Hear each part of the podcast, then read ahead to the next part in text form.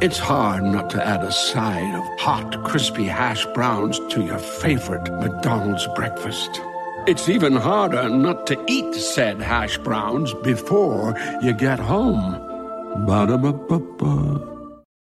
Another day is here, and you're ready for it. What to wear? Check. Breakfast, lunch, and dinner? Check. Planning for what's next and how to save for it? That's where Bank of America can help.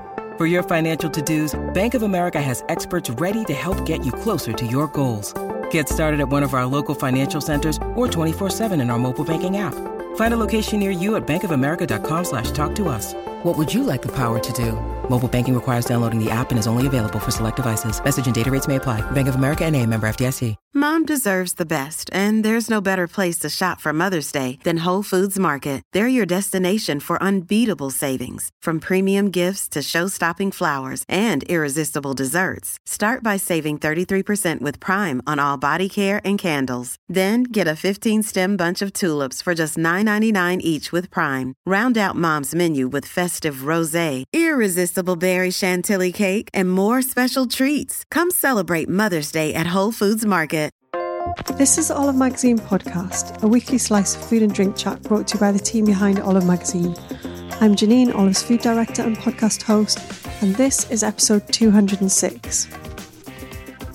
This week, I welcome back Olive fave and star baker Edd Kimber, aka The Boy Who Bakes, to the podcast. We talk about his new regular column in the magazine, his brand new cookbook, which uses only one tin to make over 70 brilliant bakes, and we also discuss how lockdown has pushed his career into unexpected directions.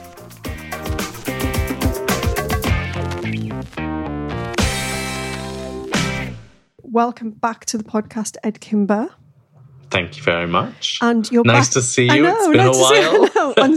I I usually see. Well, I, I I feel like we see each other a lot more face to face. Obviously, since this has happened, um, and since this has happened as well, you have become a regular columnist for Olive as well. yeah, we, we were we had a shoot day scheduled Yeah. to shoot the column, and I think lockdown happened what a couple of weeks before that yeah. was supposed to so happen. So we just cancelled everything. so we cancelled. I think I saw you maybe the week before lockdown. We had a Yeah. one last shoot, yeah. and then yeah, it's been um, three months, and the first column. It's been two. No, it's been one column because then the book Yeah. uh, got extracted. So And we were talking Yes. about because I remember l- l- looking back at it. We we when I knew your book was coming out and you'd done the photography, which we'll talk Mm. about later. We talked about you shooting it, and then we were like, "Oh, but we won't get to hang out, so let's get Anne in our usual photographer and let's like have a day of hanging out and looking at the recipes." And and then suddenly it was like, "You're gonna have to shoot it yourself, Edd," which of course you were brilliantly set up for. So like, thank God Yeah. for that. But yeah, I Um, mean, I'm sure we'll talk about it, but that has been the the godsend of lockdown. Yeah. So Dual what, um, abilities. with with the new column, thought we'd just have a quick Mm. chat just to tell people what it's about because obviously they'll know you from Mm-hmm. your um, previous. So you've done loads of different features for us, beautiful baking features, um, whether it's at Christmas or summer or like easy baking or whatever. But this is the first time we decided to get you in um, one recipe a month, Mm-hmm. and and I think the idea was that you get to do something where you get to do a bit more of a deep dive on each bake. Yeah, deep dive is definitely how I kind of describe it. So with you know olive recipes, I try and keep them really fun and you know on trend and you know a bit more interesting than like a traditional recipe, something to grab your attention. But we also like to try and keep the skill level really achievable. Yeah. Um, and that's partly because magazines aren't, you know, huge. Uh, they don't have enough space to go really deep into technique all the time, especially with baking, because the recipes can end up really long. Um, so the real benefit of this column is we can do things that are still in the same vein. They're still, you know, really interesting ingredients, really, you know, on trend baking or new baking ideas.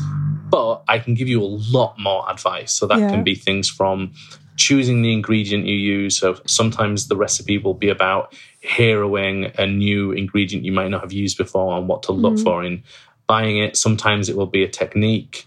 Um, and I get to give you way more it's- information. it's information which is to how do I it, naturally it? write anyway. Yeah, yeah, I definitely. mean that's what we said when we first started doing it was it wasn't going to be that you're doing these ridiculously complex recipes. No, no, not it's at all, just no. that if you were saying to a friend, you know, for example, you've done a cruller recipe for us, which is a type Yes. of donut, and the, the extra information in that is how tacky the dough Yeah. has to get to, and you kind of did this really nice illustration of just um, pressing dough between your fingers and showing you how far you could stretch it, and that that Yeah, it's- allows you it's to get to the exact. So stuff like that, which is Yeah. it's not necessarily complex, but it's just that extra level of information that's going to make you better baker. Totally. It, it's so each recipe you hopefully will have at least two or three good tips that take that recipe that you could probably make fine anyway, Yeah. but kind of give you that extra reassurance that, oh, this is exactly what I'm looking for. Yeah. And especially with baking, sometimes those things aren't necessarily intuitive. Mm. So, say with the cruller recipe, for example, you know, you could have made choux pastry, which is what it's made from, Yeah. loads of times. But cruller dough has to be ever so slightly different. Ratios are very similar, and the ingredients are exactly the same, but the actual amount of egg that goes in there is Yeah. a tiny bit different. Yeah, yeah. And so that tip of showing you how you can stretch it is all about how to succeed with the recipe so that it's perfect. And naturally, I when I write my books, for example, especially with this one, um, my recipes tend to be overly explanatory Mm. because I always want people to succeed as easily and as well as they can. Um, and then sometimes with space, those things get edited, and I'm always the one fighting for. No, I need that in there because too. it will help. so yeah, and that's the tricky part about writing any sort of recipe is what's the most important thing, and the real benefit of this is I can give you everything that I think is important, which is great. I think as well, it's that anecdotal thing, isn't it? Because baking's always been like for me. I learned to bake with my grandma. She was a brilliant Mm-hmm. baker, um, but she did every. I mean, she never. She, this is shocking. I mean, she never. She didn't have a pair of scales. She basically Yeah. would use like the old-fashioned tablespoons of you know Yeah. thirty grams of flour per tablespoon. Yeah. Mm-hmm. She would do it by eye. It was all fine. She wasn't doing fancy patisserie though either. But you know that kind of like anecdotal thing where you're telling someone. "Oh, this is the, this is where you want to get to. This is where you want to." And sometimes with recipes, and I think you know we, we love subs because they make everything right, but at the same time, they can cut out information where Yeah. it would help you get from like A to B just a little mm-hmm. bit more easier and a, with a bit more information. So I think my thing is I always go like, don't cut it. Trust me, if there's a bacon feature, don't cut it. I'm like, don't leave it because all that Yeah. extra information you think is, is a bit sort of, you know, Yeah, it's over. definitely- It's it's not actually. It's just giving you the means to an end, basically. Yeah, I think it's because I think the reason I say I've done it basically the whole time I've been writing recipes, and I did it kind of without thinking. It's something I've always done, hmm. and I think the reason is is if you look at a lot of not every cookbook, but a lot of cookbooks that are not baking books, hmm. they're cookbooks that might have a chapter on baking or dessert or whatever with cooking, you can often give quite parse, quite s- short instructions, and you'll Yeah. see a recipe that's like a paragraph long. But then when they come to the baking, they obviously have to put more instruction, but they're still, to my reading of it, very they're just missing a lot of information. Mm. And so I've always tried to write it as obvious and as detailed as possible because you know a lot of people will pick up a copy of a magazine or a book and they'll read a recipe and they'll have never baked before. So they need it explaining to a certain degree to help them. So Yeah. what you say about being you know the intuition is so right. And i think when the way i try and write recipes is i try and write it as if i was telling someone in person how to make something Yeah. because when you write a recipe down, it's very easy to miss out detail and steps that you don't even think about because you just do it. Yeah. And so because I've, you know, I've baked forever, I don't think about those things. I just do them. And so I try and write notes as I go along to go, oh, this is how you test it, or this is what you're looking for. Yeah.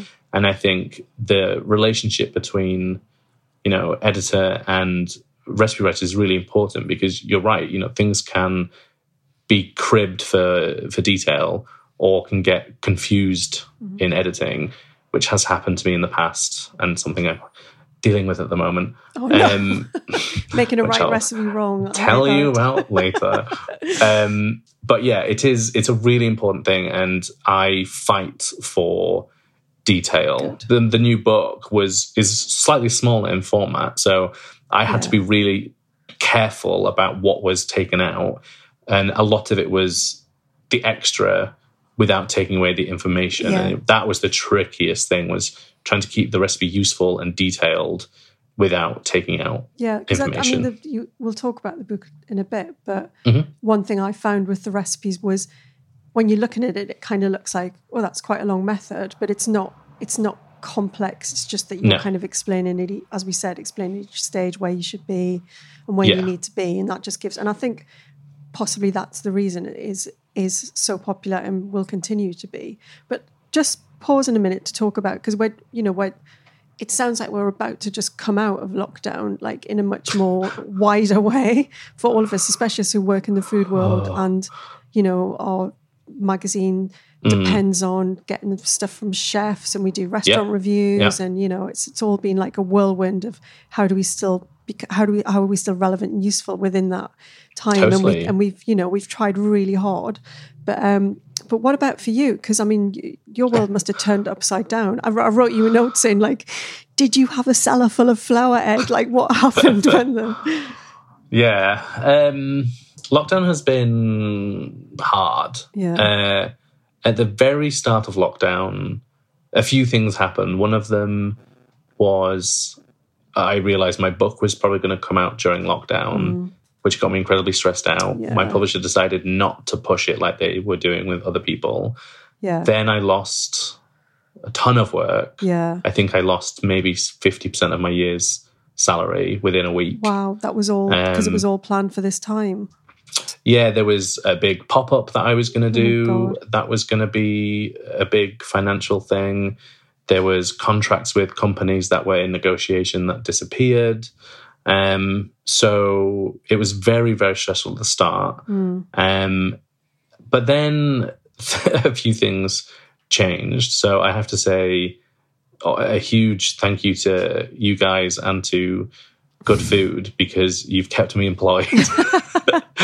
we I- needed we needed you it was Well, you know, I, I like a- that you needed me, but I it's a- really needed you. it was a two-way street. I mean, for basically what Edd's talking about is we we really capitalized on the fact that we knew he was a, a self-contained unit, as you might say. So when no one was allowed to go out and do anything Yeah. or mix with anyone else, we knew that Edd could do not only write recipes but also food style them and Hmm. prop style them and shoot them which is and there were about three people in london who could do that on Yeah. their own and you were one of them so it has been really interesting to pick up an issue of um it was funny because in one month i did something similar in terms of that role for yeah good food olive and for waitrose and so there's just like a, a food styling byline and photography byline Yeah, and we It all was love really you for it. Thank you. it, it was really funny. I can't remember if it was you guys or Good Food.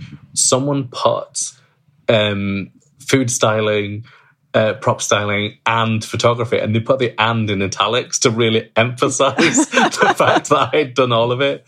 Um, but yeah, especially at the start of of lockdown, that was kind of the work that kept me going Yeah. because you know, I mean, it has been for everybody. It's been a terrible three months impact wise. It's been positive in other ways. Yeah. Um, you know, It's kind of pushed People people, have been into baking yeah. more. It's pushed. It's kind of pushed because with that, like, just to say that you weren't just doing your recipes. We were saying we Yeah, were, we were giving you like things that we needed short, like say a, a, a a curry. stew or we did. You did one of Monica Gordon's curries for us. You know, so it's was very it- delicious. You should yeah, all make it. know. So it wasn't just bacon. We were saying, Edd, can Yeah. you shoot this for us? And and you were going and getting all the ingredients and, and styling it and shooting it and making it look beautiful. So in a way, like Mm. you know, you like everyone else was pushed into areas that you, Yeah. might necessarily never have got into, but like now Mm. suddenly you you know your portfolio's even bigger, full of random. Yeah. I don't know if it'll Well, go it's- in there. It's funny because I mean I've talked to you about this before that I've wanted to do more and more photography, Photography, yeah. and you know I've been given small opportunities to do so in the past, but lockdown basically made it a requirement that people needed to try different avenues. Mm. Yeah. So I felt incredibly lucky and grateful that I've been able to do that. It's not ideal to do it in my house. you know, it's a little tricky. Um, but I think the, the thing that's really funny is um, I can. This is going to sound really boring to everyone else. I can shoot on the ground, like top down, really easily. But if Yeah. we're shooting kind of with a horizon kind of like a lifestyle kind of Ah, shop. yeah. We have to move furniture.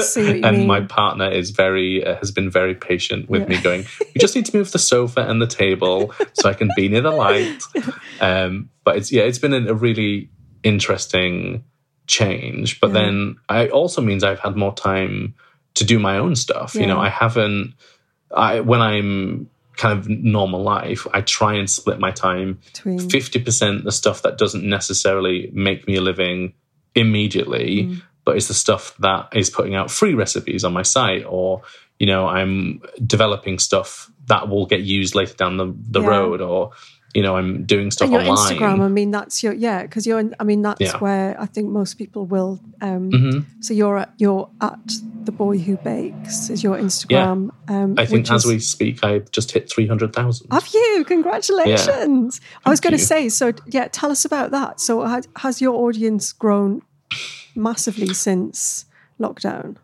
Um, so there's been a few things. So the audience has grown, not massively, because I've been very lucky that You were already I was you were already pretty high, weren't you? Well, I've already I was an early adopter Yeah. of Instagram, so I've been around for a long time, and over the last four years, Yeah. I think my follower rate has just kind of gone crazy.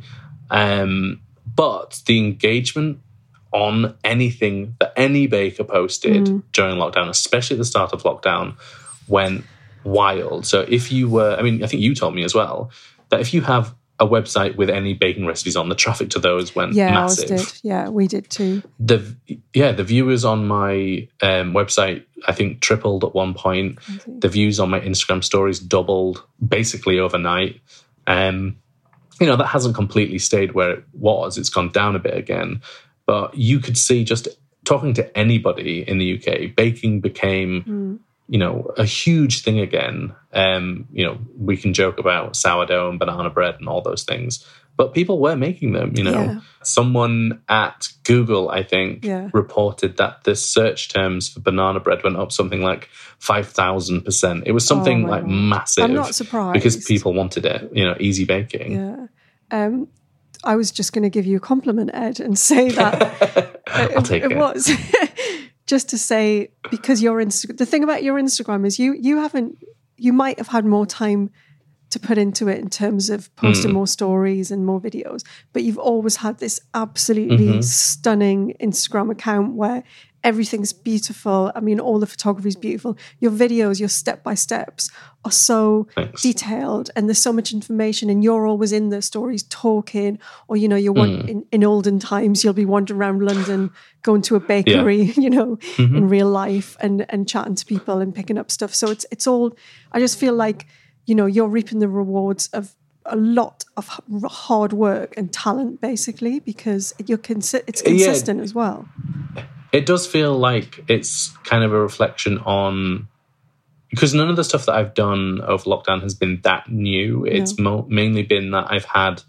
the time to spend doing it. So at the Yeah. very beginning of lockdown, maybe even like a week before, I can't remember. I decided that um, it was before sourdough became a thing again, like a trend Mm. again.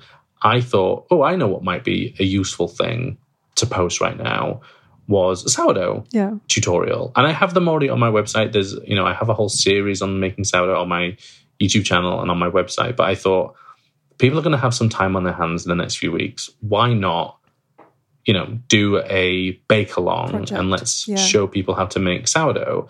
And i basically just thought because sourdough has always been one of those things where people do really like it but people think it's very hard. Mm. plus they think they don't have the time. And so i would never have normally worked with sourdough in my work because it won't always be the most popular thing because a lot of people just won't do it. But i had i think 25000 people watch and uh, use the um, the bake along that i did. That's amazing. And all through um, lockdown, people have been making sourdough and then Yeah. messaging me and asking me questions and sending me pictures. And it's so satisfying. Yeah. But I don't normally have the time to do that deep of a dive every day for like a week. I was on Instagram, you know, doing like 10 stories a day. Um, Because you can do it. You can do it in real time, then, can't you? Because you're because you're Yeah. always in. Like you're always in, so you can be like, Exactly. Hey, this is how it's looking now because here I am yeah. in my house, not moving. Well, that was kind of the idea of Yeah. it. So I didn't normally when I do tutorials, I will film them, edit them, and it's like a nice polished Yeah. video, which I have on sourdough. But for this, I wanted it to be a thing like I'm going to make it with you. I'll make a new starter, and we'll make it together. And so I would post the stories effectively in real time, and people would then like go, "Okay, I've just watched Edd's stories. Now I'll do it for me." Um, and yeah, I I don't. I would love to know how many sourdough starters were created because of it, but it will probably be in the thousands, which you know blows my mind because yeast was hard to buy, but then so was flour, so it was Yeah. really difficult. People saying, "Can you like make you it with created- self-raising flour?" No, Yeah, no. Simple answer. It's like you've created sort of twenty five thousand sourdough babies, Edd's Yeah. babies. Exactly, sourdough monsters. Yeah. I'm sure they're all beautiful to the people who created them. No, definitely. Stick around for more bacon chat from Edd, including a sneak preview of some of the recipes from his new book. All right, well, let's talk about the book because that's that's kind of why we're here. So back, I can't remember when it was when we were hanging out together, and you mm. told me that you know, let's not lie about it. Bacon's been hard to pitch, hasn't it, to mm-hmm. publishers? You've had your ups and downs trying to get get something Yeah. off the ground that would connect with them. They're a hot. They can be. Yeah. They can be really difficult to kind of. You might think you've got a great concept, but they just want something. Well, they want whatever they want. So when I Yeah, heard that your book had been picked up, I was like, yes. well, it's it's tricky because you know I've talked to you about it many times because I've been pitching new ideas for other books. I've written three in the past, and I hadn't written one for about four years. Yeah. And during that four years, on and off, I'd come up with concepts that I really liked and wanted to pitch. But publishers tend to treat baking very differently than they treat cooking Yeah. cooking they see as something that isn't affected by trends. It's just a thing we all do. But for some reason, publishers don't treat baking that way. That they're so worried about sales that they think of it, you know, it's only a trend thing. And because of you know the Bake Off effect, there was a swathe, swath, swathe, Swathe of um, baking books out there, Yeah. and a lot of them didn't sell very well. Um, and so publishers got nervous about baking books selling. And so to get an idea passed was really, really tricky. But basically, early last year, I'd pitched another book which didn't quite go anywhere. Uh, but my publisher got me in, and we had this big meeting where we basically just threw ideas around Yeah. um, at each other. And there was loads of ideas. We went all over the place.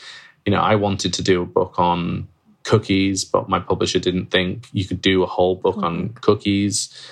I still disagree. I think it would be great. Someone else is doing a cookie book that comes out this year. So damn it. clearly it's true. Um, but we threw around loads of ideas, and it was, I think it was about a week. I can't remember the exact date, but it was very close to me publishing a recipe for a chocolate sheet cake. yeah. And the sheet cake went wild. Yeah. Like thousands of people made it within a very short amount of time. And it, it felt like I've had a few recipes over the years that have gone like truly viral Yeah.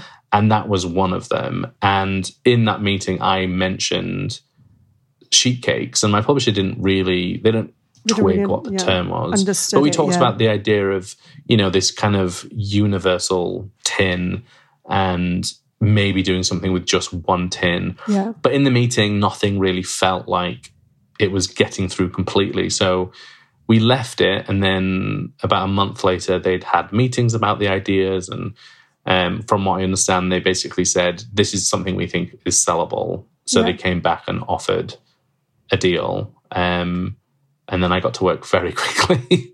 but I think the reason they liked the book Hmm. was it seemed the most commercial. Yeah. Um, and I've always kind of not pushed back against commercialism, but I don't necessarily just want to do a book because it will sell. Yeah. Because, you know, I could sell Because you're crazy, Edd. yeah. But I could do a, a, a really boring baking book that I know would get Yeah. sold, that would get bought by a publisher. But I want to do something that I think has value and adds something and is interesting. And so when we agreed to the concept, my publisher had nothing in mind other than that kernel of a, an idea that we had that we'd use hmm. just one tin. They didn't know what tin to use. They didn't know really what that meant. They just liked that idea. idea. So and that was up to you to go away and and and make that a reality. Yeah, but I mean that's happened before with my last, my previous book, which was Patisserie Made Simple. They had no idea apart from making a patisserie book for home bakers. Yeah. That was all they had in mind. And because they're not bakers, they don't know what that would mean. Yeah. And so I'm thankfully given a fair amount of leeway to decide how the format of that book could be and the recipes.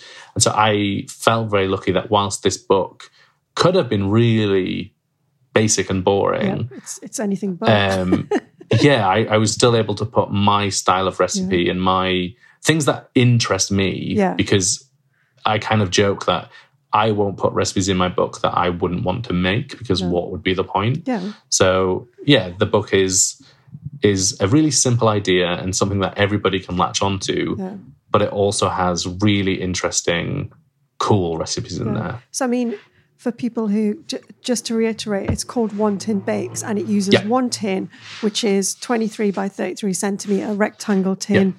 Uh, in the UK, if you're in the US or old money, it's nine by nine by thirty. My grandma Nine nine, by by 13, yeah. inches, which is actually a standard size tin in the US. Mm-hmm. Yeah. I think. Um, It's a standard size tin, basically. It is here because I bought one these days. before you sent me because I was testing some recipes from your Hmm. book for our issue, our June issue, and uh, and you were like, "Oh, I use this Nordic Ware one," and and then you very kindly, I didn't realize you sent me your own tin through the post, which is You're really like, why has it got scratches in them? Like, because it's like five years old. yeah.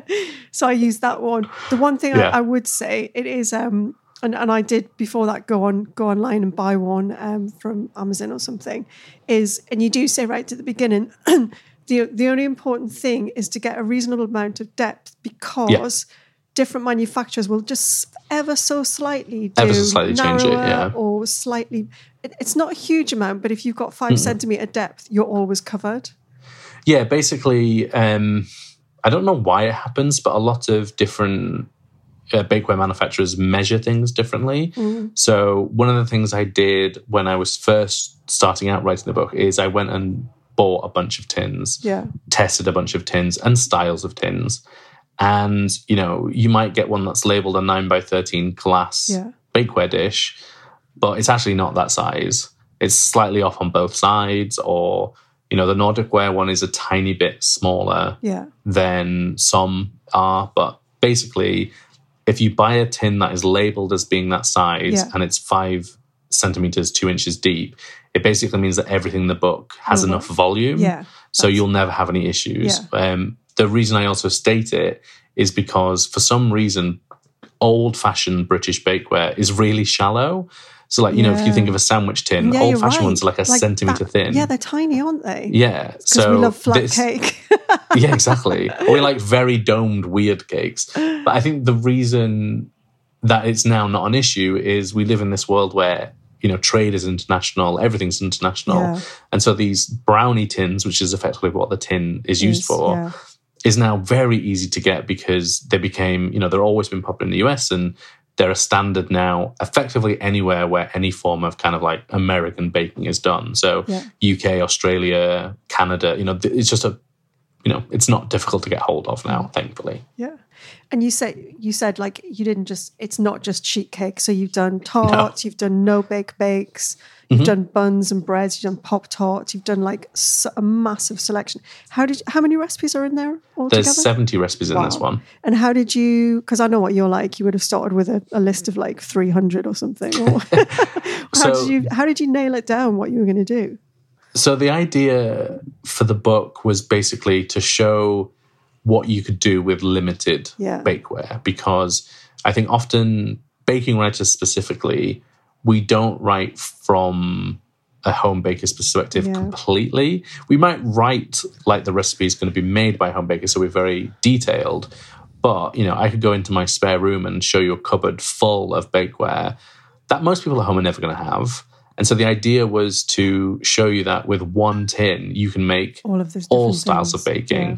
So the first thing I did was come up with a chapter structure that would show off a whole range of baking. So there's like, you know, there, is cakes, there's um, roll cakes, there's a one kind of tall layer looking cake.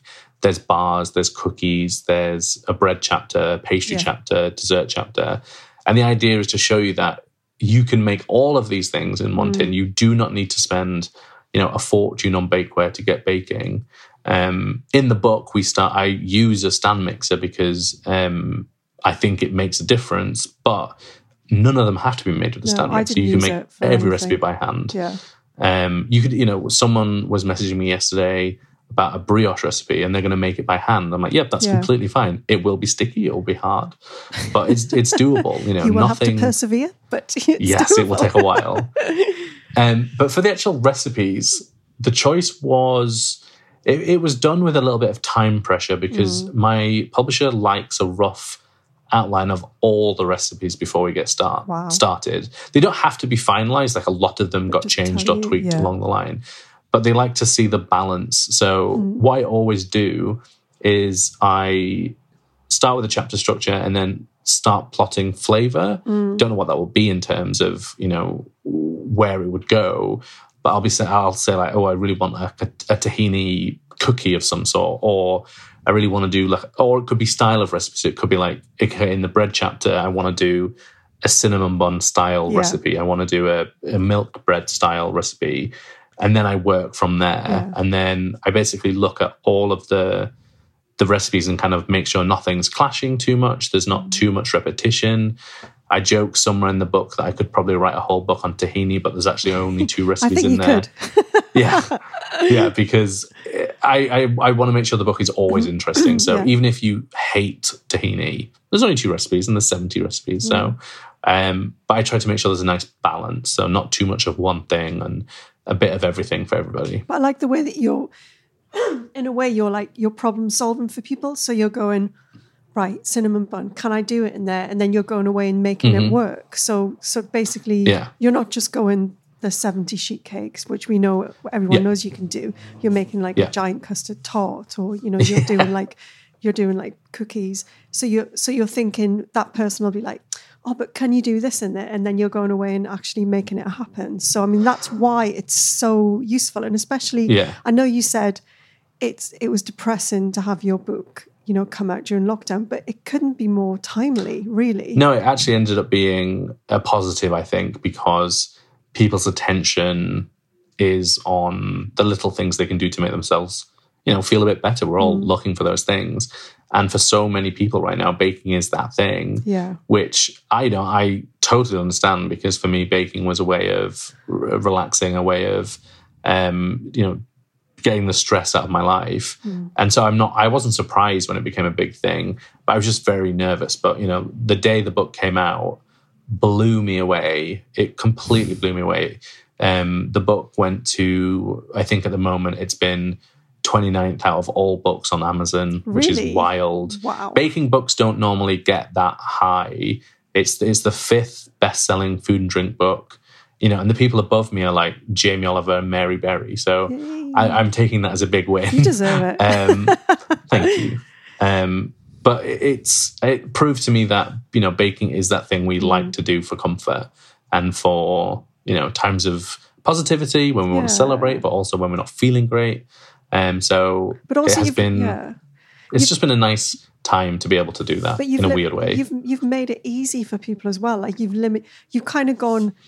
You know, your imagination can go anywhere, but Mm. but I'm showing you within this framework what you can do, and I think that's the nice Yeah. thing is they might go make the cinnamon buns, then they might go make the giant Mm-hmm. scone, then they might go make you know the Anzac um, layer thing. So it's like Yeah. it's like once they know they can do it, they'll probably go back again because they're like, well, I've got the tin now, so Yeah. I can literally work my way through that book and make what I want to make. Totally. That's Well, like one- permission, isn't it?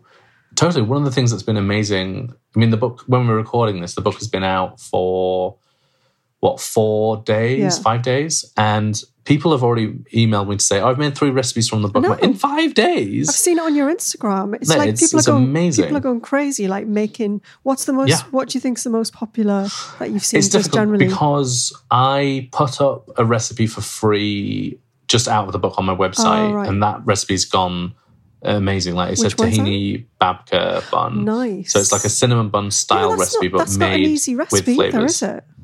No, it's it's because it's a yeasted bread dough and it's Yeah. rolled and shaped. It's a little tricky.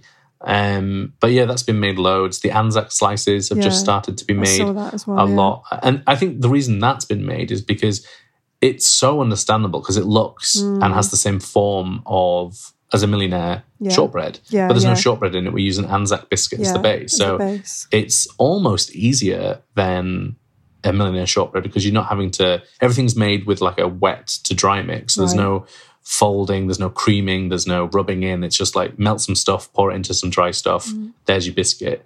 So there's a real simplicity to a lot of it, even if the flavors are a bit different, which is good. Well, we we don't have that particular recipe in No. Olive Magazine in the June issue, which is on the shelf right now as this comes Yeah. out. But what we do have is what I think one of the best recipes in there, which is the because I made it. Obviously, I tested all the ones we did, the turtle brownies, which yeah, I, I just that like. recipe. Oh my god, That's actually people- being made a lot as well. Oh, the people just went insane. I mean, I had some. I took some around to my sister. Then she she took it to father-in-law's house because he was isolated and gave some Yeah. to upstairs. You know, because the other thing is it makes a big sheet as well. It does, Um, yeah. But that's a great recipe. So turtle is um it's a US confectionery, isn't it? It's a candy, yeah. Candy. So it's Caramel. um, you normally it's like h- hard, chewy caramel, and basically you get a pecan, you pour some caramel over it, and it goes hard, and then you pour some oh, chocolate, over on the it, top, yeah. and it's it's kind of like a really old. I think it's southern in the US. It's like an old confection, and the caramel's normally super chewy. So I took those flavors, which and I love those hmm. the the the sweet the candy, and we added it to a brownie. But the hmm. thing about the brownie that I love is it's not a super inventive brownie recipe. There's just two very small changes that I think it make it more delicious. So it uses rye flour. Yeah. And rye flour isn't hard to get. It's in most major supermarkets these days. Um, it's a very old fashioned flour, but it has this flavor that goes with chocolate just endlessly. Yeah. Like I've used it in recipes for Yeah, olive you're a big before. you're a big fan of it, aren't you? yeah. it just it has so much flavor, Mm. but because it doesn't have the same sort of gluten content, yeah, it's not gluten free, but it's different. It makes for incredibly dense brownies. Mm, yum. And so we added, I added that. To, I always say we, and I'm like, it's just me. Um, but I added in the rye to give more flavor, to get a really dense brownie recipe. But then I add the smallest amount of baking powder, which I don't normally add in brownies. And it just makes for the most fudgy, delicious good. brownies. And then when you add all those other things in, it just makes it heaven. It's so good. I mean, I have to say, you you did say on the recipe you can make it with plain flour as well. And I, yeah, I did. It was amazing because it It's was, fine with plain flour. yeah, it was in the middle of lockdown, and even getting plain flour was a gift. So Yeah, I went to my, got some off my brother-in-law to make it. and I'm telling you right now, I know you're a big fan of the rye flour, and, and I'm sure it's delicious. But the plain flour version is just as good. So don't be knocking your no. own work. It was great. It will, it will, it will make a really good brownie too. It's Yeah. just the, one of the things I've always liked is trying to introduce people Different to things, yeah. things that aren't hard to buy, but just add in something extra. Yeah. And I think there's certain things throughout the book where, you know, you just change it ever so slightly Yeah, and it just adds this extra dimension. And I think that's a fun thing for people to explore. Yeah. You know, it's, I, I talk about it more and more. When you go to the supermarket and we talk about flour, I think in a few years we won't just talk about, you know, buy plain flour yeah, it'll be because- of- yeah, there's so many different varieties, Mm. and plain flour is one of those things where we don't really know what's in it. We don't know what varieties are in it. We don't know what quality of wheat is in there. And so I think, yeah, I think over the next few years you might see that change slightly. Yeah. Specialist or just more information. I think Like, people want wait- more health yeah, information. The sort of um, what's the word? The source of it, where it, like a bit like with our meat, we know where that comes from. So it'll be the provenance Totally. of the and um, But also just for flavor reasons. Yeah. Like, you know, when you can choose what type of wheat you're using, Yeah. it can make big, big differences. Um, and I think we just overlook that sometimes where we just like, okay, easy peasy, plain flour, self raising flour. And we think of the other things as the flavorings. We don't think of flour as being the flavoring things. Even though But it's a I think building block, which is Yeah, really totally. important because it's the normally the biggest ingredient that- in a recipe. In the recipe as well. Yeah. Yeah, I mean, maybe that's like the next generation of you know baking will Mm-hmm. be. Maybe that's your next book, Edd. We've got some We other. talked about that today. Yeah. Oh God, really exciting. Um, we got another couple of great ones in there. The the other one I really enjoyed making because it was like something out of I don't know, like a kid's fairy tale was the giant scone.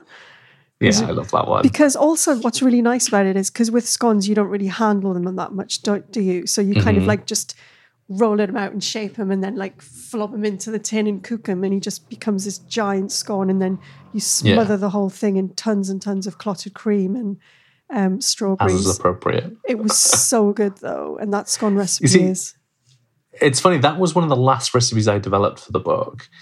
Which you can, if you look really carefully, you might be able to tell those strawberries are way out of season. I think I shot that in December. um, but one of the things about that recipe was it came from the same starting point as the whole book. And the reason for it is, you know, I love scones. It's one of the first things I ever learned to make.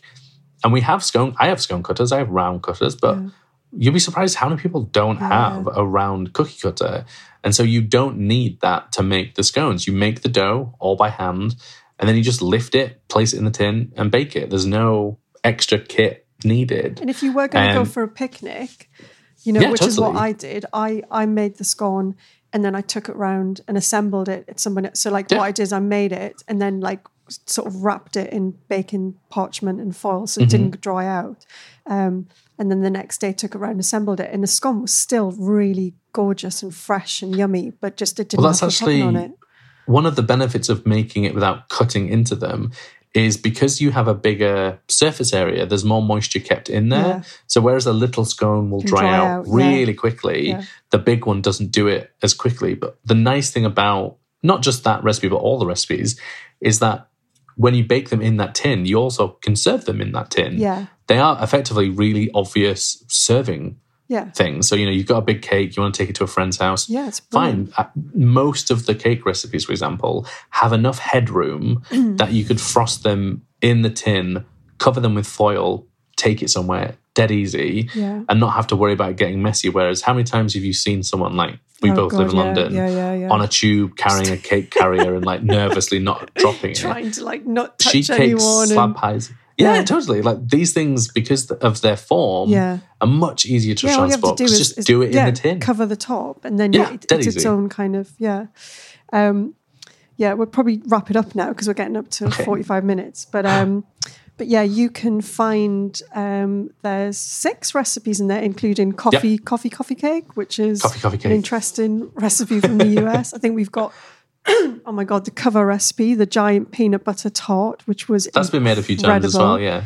um, peppermint slices, which is kind of a no bake, and there was the the icebox cake as well with sour cherries. I Yeah. mean, so much good stuff in there. So people can go out and buy that right now. And I think um, your publisher kindly let us have a couple of those recipes online too. Um, Excellent. If they want to buy one tin bakes, um, it's Yep. out now. You can buy it at all your usual outlets. And can they buy it directly from your website too, or is that Not just a the pain? No, they will be able to, um, as and when. They Mm. won't always be up there because I don't have space to have stock, but there will be some.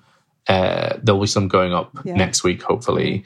Um, the difficulty with cookbooks right now is uh, I was told yesterday that a lot of stores don't have new stock in. That's just not yeah. of my book. Yeah. It's there. The books are much easier to find online, and that means from any bookseller, whether Yeah. it be a high street store, independent store. A lot of them are selling them online, but in store they don't have them. So just have that in mind when you go and buy my So book. just search one. So search one tin bakes, or go buy the latest copy of Olive magazine for a little taster. That's on sale until. Yeah. um, next Wednesday. Um, so i- if people want to find you, and I, I don't know how they wouldn't know where you are now, but so it's um, at Boy Who Bakes on Instagram. On everywhere. I'm just the boy who bakes is, it, everywhere. is it everywhere? Well, that's cool. That's really Basically, easy. That's yeah. really easy. So go Anywhere, it. if I'm on it, it's the boy who bakes. Yeah. And if I am not on it, then it means either I'm just not there, Yeah. probably. But thank you so much for coming to chat to us, Edd. And My you'll be back because now you're a regular and you can just come Yes. back every other month and we can just talk. Talk. We can talk about Exactly. flour. Let's let's do proper flour next time. Let's really go Yeah, into it. And you can share all of your. Um, hundred percent. brilliant. Always up for that. all right. Well, thanks for chatting to us today, Edd. No worries.